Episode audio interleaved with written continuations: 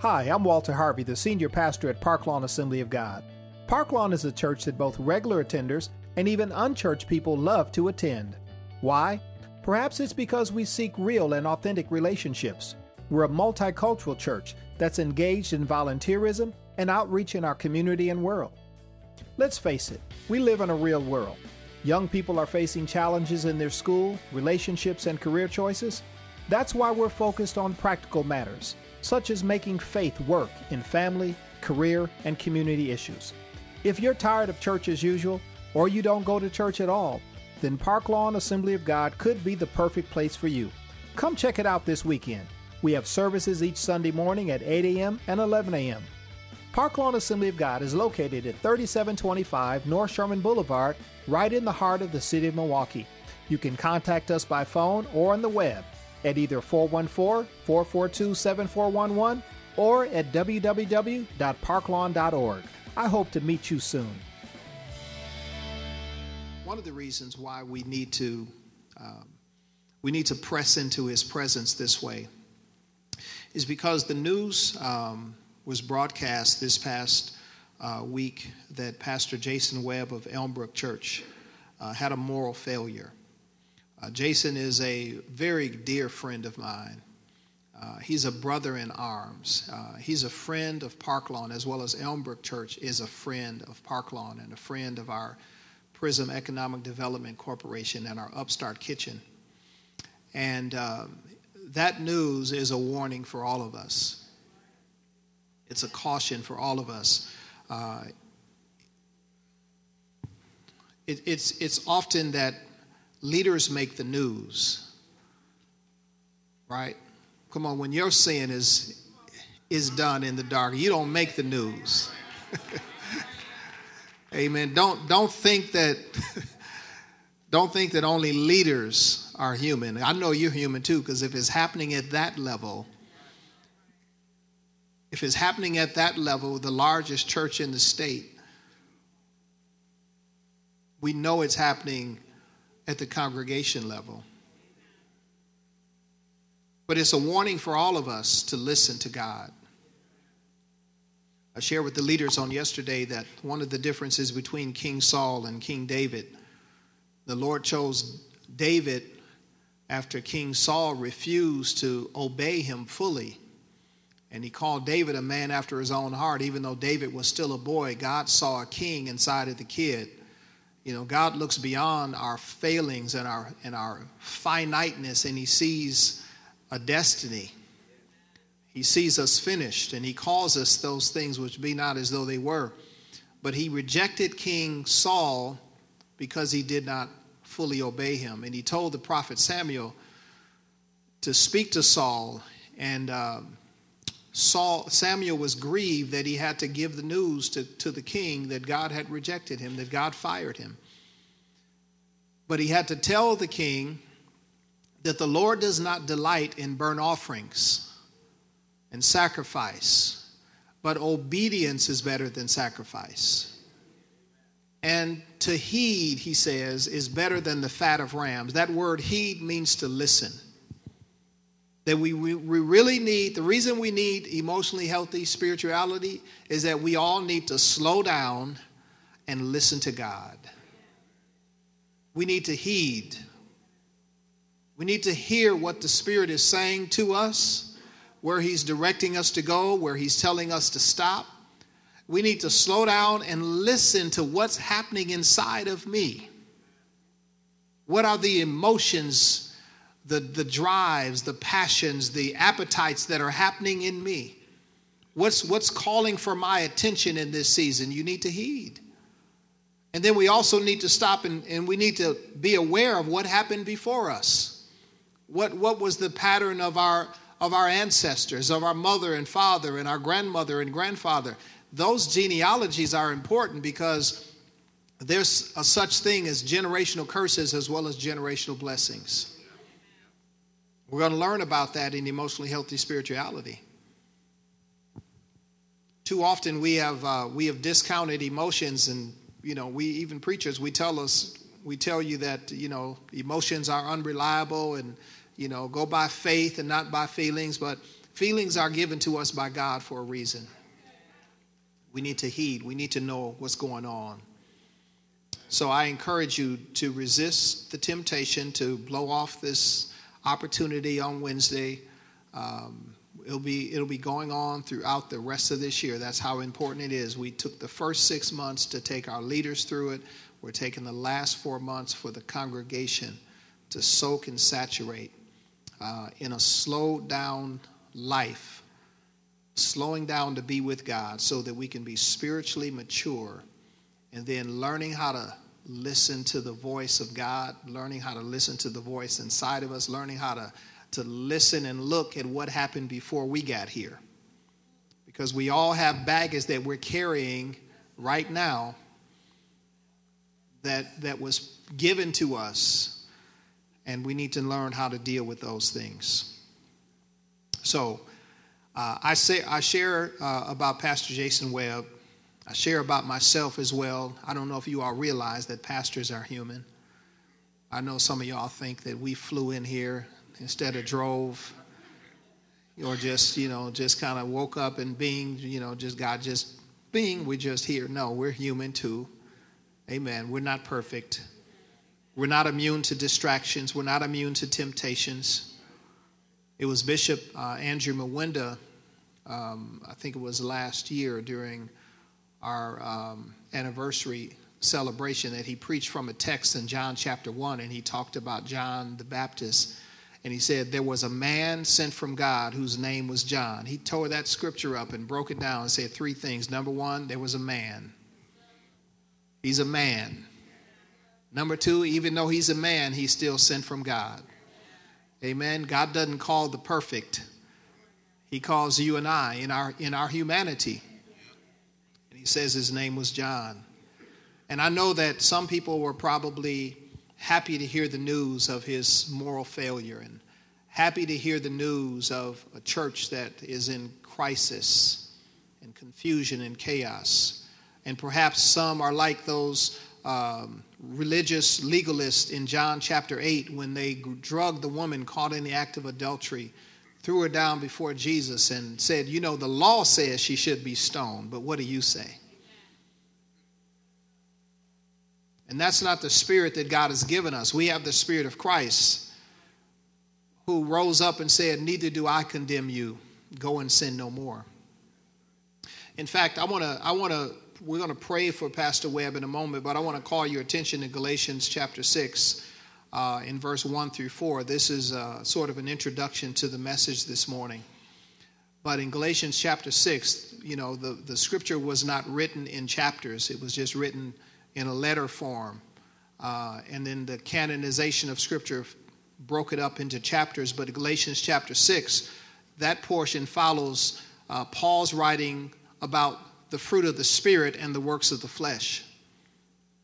And he's writing, uh, calling and exhorting the church to be spiritually mature, to be uh, spirit filled and spiritually fruit filled people of God, not just tongue talking, but having the fruit of the Spirit. And he talks about the fruit of the Spirit and how it's manifested.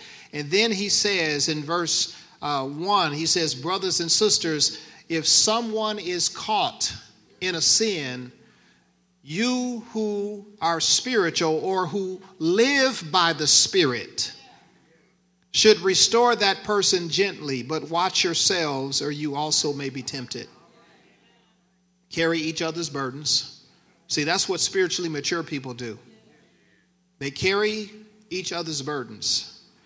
And in this way, you fulfill the law of Christ. If anyone thinks that they are something when they are not, they deceive themselves. Spiritually mature people are not proud and puffed up. Each one should test their own actions, then they can take pride in themselves alone without comparing themselves to someone else. I was meditating, I'm going to pray in just a moment for that church and for the pastor and his family, but I was meditating on an old hymn some of you old saints wouldn't remember this. On Christ, the solid rock I stand. I'm telling you, this is a season where you better shift on the rock. All of the ground is sinking sand. My hope is built on nothing less than Jesus' blood and his righteousness. I'm telling you, that's where it is, saints. I dare not trust the sweetest frame. Don't even trust yourself. Don't trust your flesh. But I wholly lean on Jesus' name. On Christ, the solid rock I stand. All other ground is sinking sand. When darkness veils his lovely face, I rest on his unchanging grace. You know, darkness is going to show his face one time in your life. You either in a storm night right now, you might have just come out of one, or you're getting ready to go into one. And it's going to be dark in that storm. The devil has a, a trap waiting for every one of us. When he shows his lovely face, you better rest on God's unchanging grace. In every high and stormy gale, my anchor holds within the veil. On Christ, the solid rock, I stand.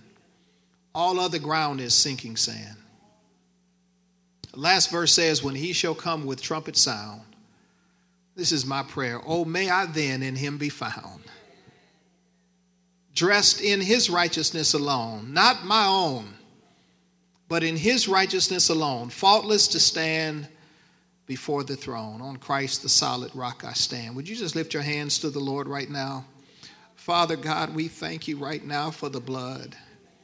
We thank you for your righteousness, oh God. Oh God, where would we be without your blood? Where would we be without the righteousness of Jesus Christ, who became sin for us so that we could become the righteousness of God?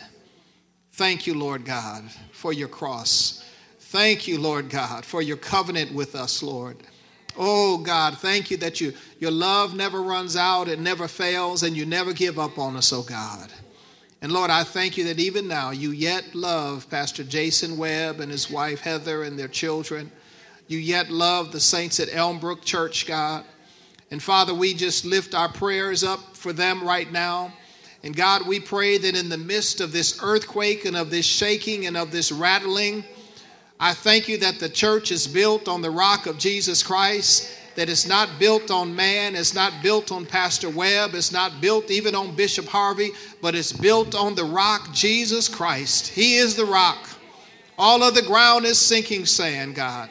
And I thank you, Father, that even out of this tragic situation, that you will bring about good. You will bring about healing. You'll bring about hope, God. You'll bring life out of a dead situation, God. Hallelujah. You'll take our mess, God, and you'll, you'll turn it into a message for a messed up age, oh God. We pray your grace, your healing, your, your protection, your provision, your hope for that family and for that man of God and for that church, Lord. And we give you thanks and praise, Lord. Thank you, God. Thank you, Lord. All of the ground is sinking sand. All of the ground is sinking sand. We pray this in Jesus' name. And everyone who agrees said, Amen. Amen. amen. Amen.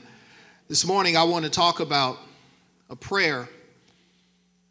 The title of the message is Lord, deliver me from distraction. Deliver me from distraction. How many of you need that make that your prayer this morning? Lord, deliver me from distraction. Every hand should be up in this place. The reason that pastors fall is because they're distracted. The reason that you live a life of compromise is because you're distracted. The reason that you're not further along in your spiritual journey or in your professional career or the goals that you set in your life or your marital happiness is because along the way you've been distracted. People fall and people fail because of broken focus. And distractions are a trick that the enemy uses. He's got a trick bag, y'all, and one of his best ones is distraction. He uses that to delay and to destroy your destiny. I'm telling you, distractions are dangerous. They're a spiritual weapon of the enemy, but they also can be a natural danger. How many car accidents have we seen how many fatalities have occurred because somebody was driving while distracted? They were more concerned about the pickle on their pants than they were keeping their eyes on the road. They were prioritizing more the information that was coming across their cell phone or the conversation that they were on or the conversation in the back seat than they were focusing on what was coming down the road in front of them. How many of you ladies will testify that your man sometimes gets distracted when you're talking to him? Y'all are scared to talk, talk about it, but a few of y'all like, come on now. But distractions can destroy destiny. So, our prayer today is a prayer that Jesus taught his disciples. He said, Lord, teach us, the disciples said, Lord, teach us to pray. And one of the things the Lord pray, called them to pray is, lead us not into temptation, but deliver us from the evil one. We need deliverance from distraction. Let me go a little bit deeper and say that the church suffers from a, several conditions I'm going to expose today. One of the spiritual conditions that we suffer from is spiritual ADD spiritual attention deficit disorder. We're distracted by all of our technology, all of our pads and phones and I this and E that and emails and hobbies and sports. We got the Martha syndrome down well. We talked about that last week. We got all the stuff in our lives. There's nothing wrong with having stuff, but anything that pulls you out of the presence of God is not a good thing. Even good people can be a distraction. Everybody has an agenda. Everybody wants something from you. And people don't care whether they are pulling you out of the presence of God as long as they get what they want from you. So even sometimes people can be a distraction. I've said this quote before if the devil can't make you bad, he will make you busy.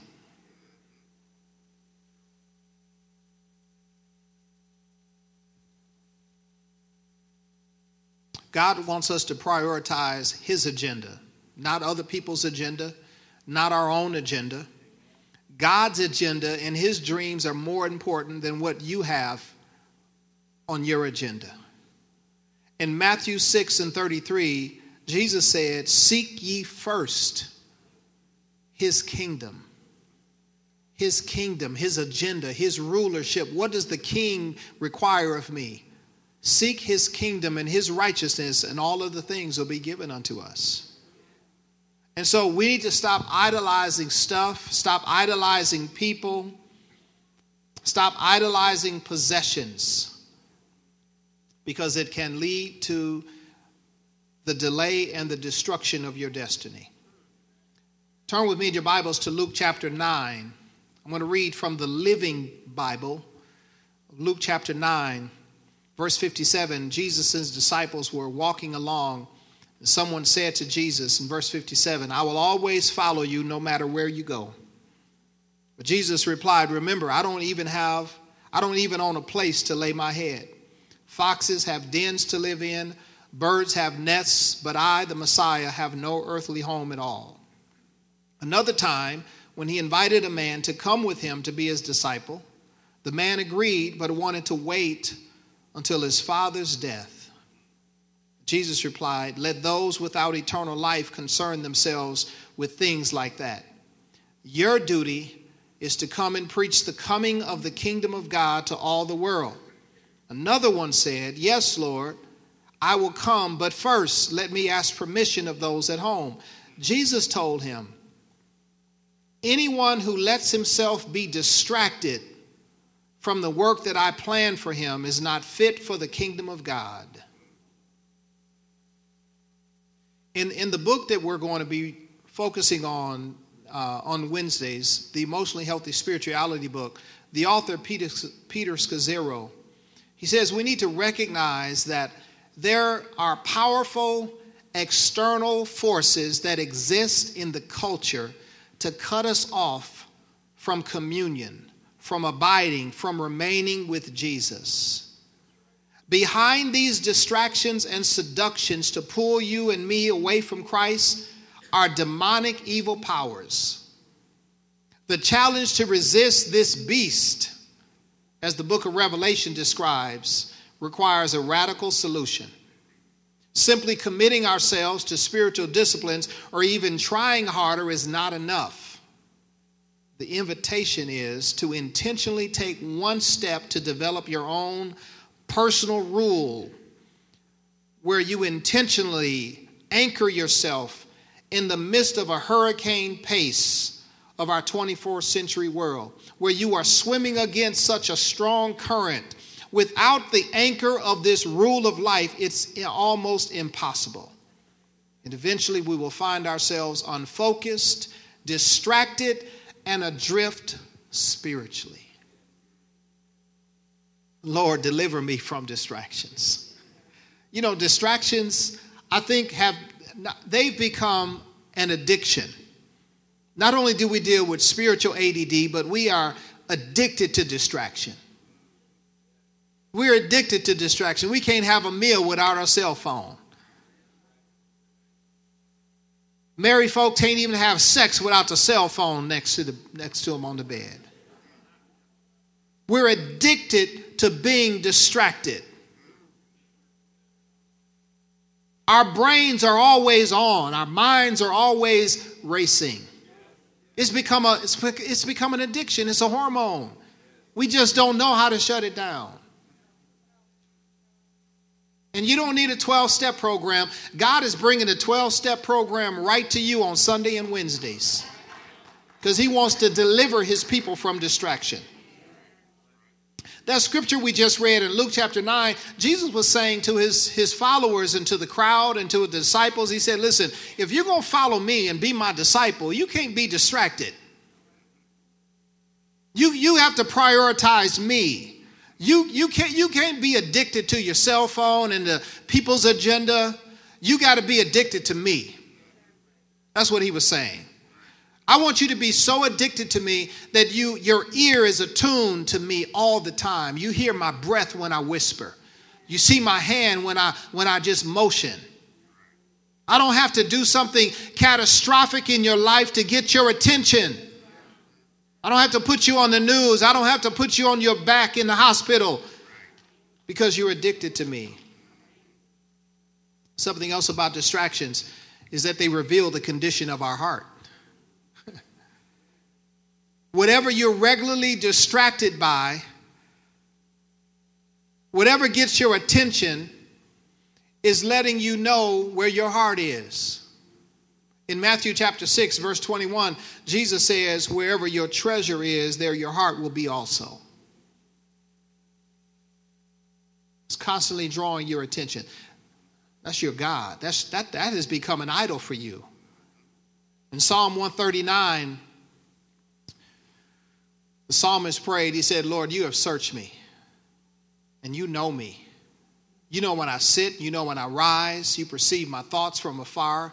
You discern my going out and my lying down. You're familiar with all my ways. The psalmist is saying, Lord, you, you see what's going on in my heart. And so in verse 23, he says, Lord, search me, God, and know my heart. Test me and know my anxious thoughts, and see if there is any offensive way in me, and lead me in the way everlasting. Distractions can reveal what's really in your heart. But if you don't take the time to stop and slow down and listen and look and be aware of what's going on inside of you and what happened before you got here and listen to the voice of the Spirit, you will miss God. And it can destroy your destiny. Here's another key principle is that distractions and resistance work together sometime. You know, the way that I got this body you know, and I know don't don't hate, don't be jealous, but you know, many hours, I put in a lot of time, not in the gym, but at the kitchen table to get this body. Right? I earned every roll. Amen. Every pound. No, but if you if you really want a chiseled body, you have to embrace the principle of resistance. You have to push against something. You, you, your body has to strain and it's got to stay, the muscles have to stay in that position for, for a period of time until they stretch. And Resistance literally works together for the good of the body, like Romans 8 28 tells us all things work together for the good. And God wants you to know that one of the ways that you can overcome distraction is through the principle of resistance. The longer that you resist the distraction or resist the temptation, you get stronger. If you're constantly giving into it every time it shows up, every time the phone rings, every time the door knocks, every time the, the, the, the text beeps or an email comes through, a notification, you will never get stronger in breaking free from the distraction. This, this principle is seen in um, how professional dog trainers work with, with animals. It's called impulse control. And the, and the animal trainer will, will set a temptation in front of the dog. And when the dog is ready to move to get it, they'll get the dog's attention or they'll click something to cause the dog to look back at them, not at the temptation. And the more that the, the dog and the trainer do that together, the more control, the more resistance the dog will have to the temptation. He won't even look at the t- temptation, he'll keep his eyes on the master. How many of you know that that's what God's trying to do with you and I? He's trying to use resistance to help you to stay free from distraction. Here's a biblical example in Matthew chapter 14. We talked about this last week that Jesus sent his disciples into a storm while he stayed up on the mountain praying. I believe that Jesus was trying to teach Peter, James, and John, and Andrew, and the other disciples the principle of resistance. He was trying to build their spiritual faith muscles by putting them in a storm putting them in high waves and heavy winds. And when, when Jesus came walking on the water, Peter said, Lord, if it's really you, command me to walk on the water too. Jesus says, Come on, you can do it. He got out, on the, out of the boat, started walking on the water. It was amazing until the scripture says he took his eyes off Jesus and he began to look at the wind and see the waves, and that's when he began to sink. God was trying to teach him the principle of resistance.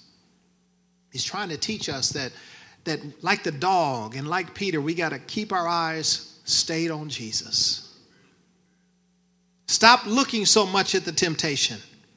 There's, there's one of my favorite worship songs. There's a song that, that it's, it's, I think it's called the Heavenly, Heavenly Meditation, but it, the, the, the chorus is Turn your eyes upon Jesus. Look full in his wonderful face, and the things of the earth will go strangely dim.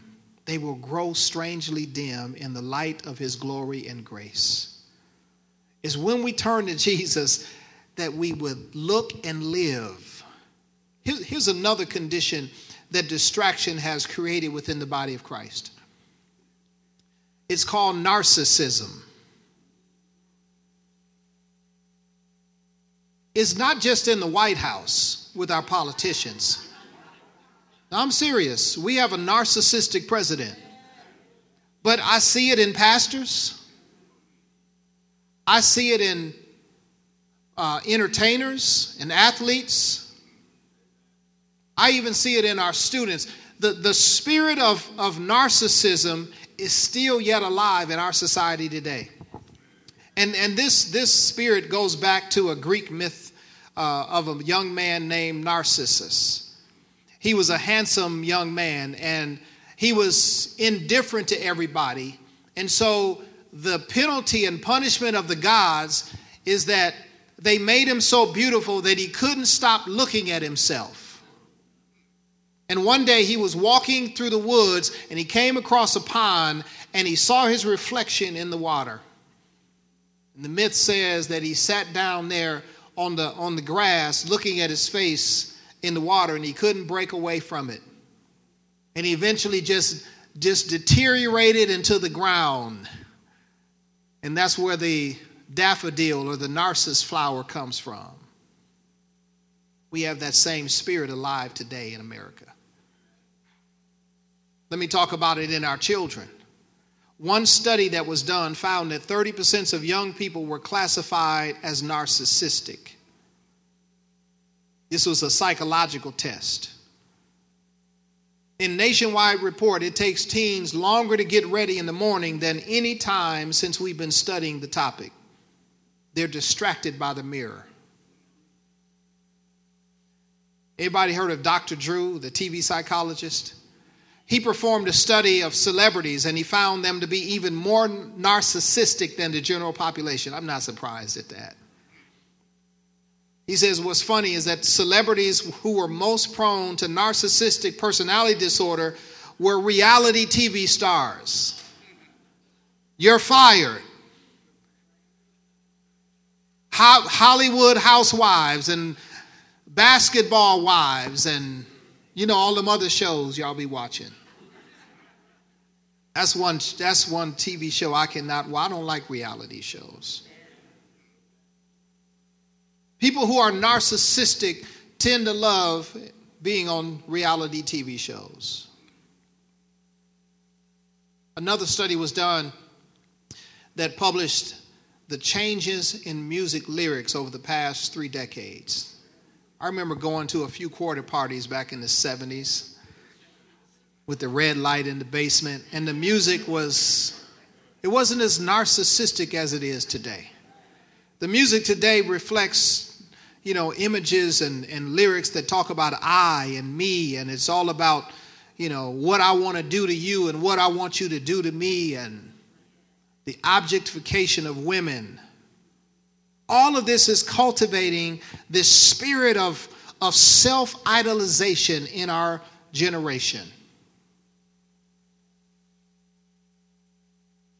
And the solution is that we turn our eyes to Jesus that we look full in his wonderful face, that we stop looking at the temptation and the distraction. Here's a scripture that, that helps us to do this in Second Corinthians chapter 3, verse 13 through 18. The scripture says in verse 13 that we are not like Moses who put a veil over his face to prevent the Israelites from seeing the end of what was passing away.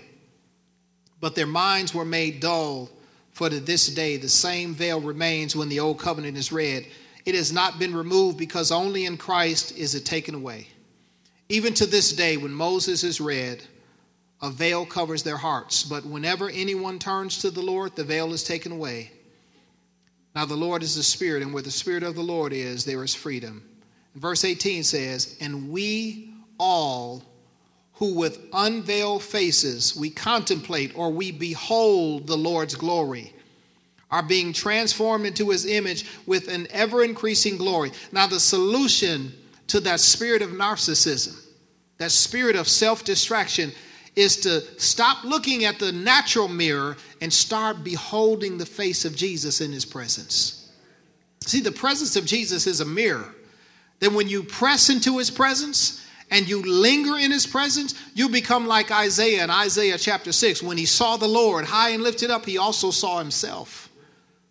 The Lord's presence is a mirror. You'll see how great and how glorious and how holy and how awesome he is, and how sinful and how small and how unknowledgeable and ignorant you really are. And you'll cry out, Oh Lord, have mercy upon me. The solution to narcissism is looking at the mirror of his presence and looking at the mirror of his word. Because the word is a mirror. If we don't if we don't just hear the word but become doers of the word, it will be because we have sat in the presence of God and we have beheld his glory and we continue to behold his glory and we become changed from glory to glory and faith to faith and strength to strength. I'm going to close with this illustration. How many of you love a good sale? Clothing sale. I'm going to tell you, you can get some good deals right now. You know why? It's because the stores have a clearance sale going on right now.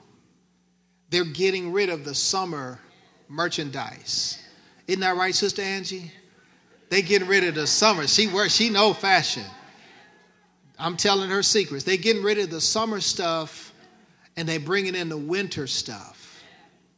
It's on clearance. And you know what? They don't care about the summer stuff anymore. It's not a priority to them anymore. In fact, it's considered clutter. And to get rid of it, they're motivating you to come in and get it, and they say 60% off. Well, it's already marked up about 250% anyway, so they can afford the 60% off. It's not a priority to them, it's clutter. They're getting rid of the old to make room for what's a priority for them, the new stuff, because that's not going to be on sale.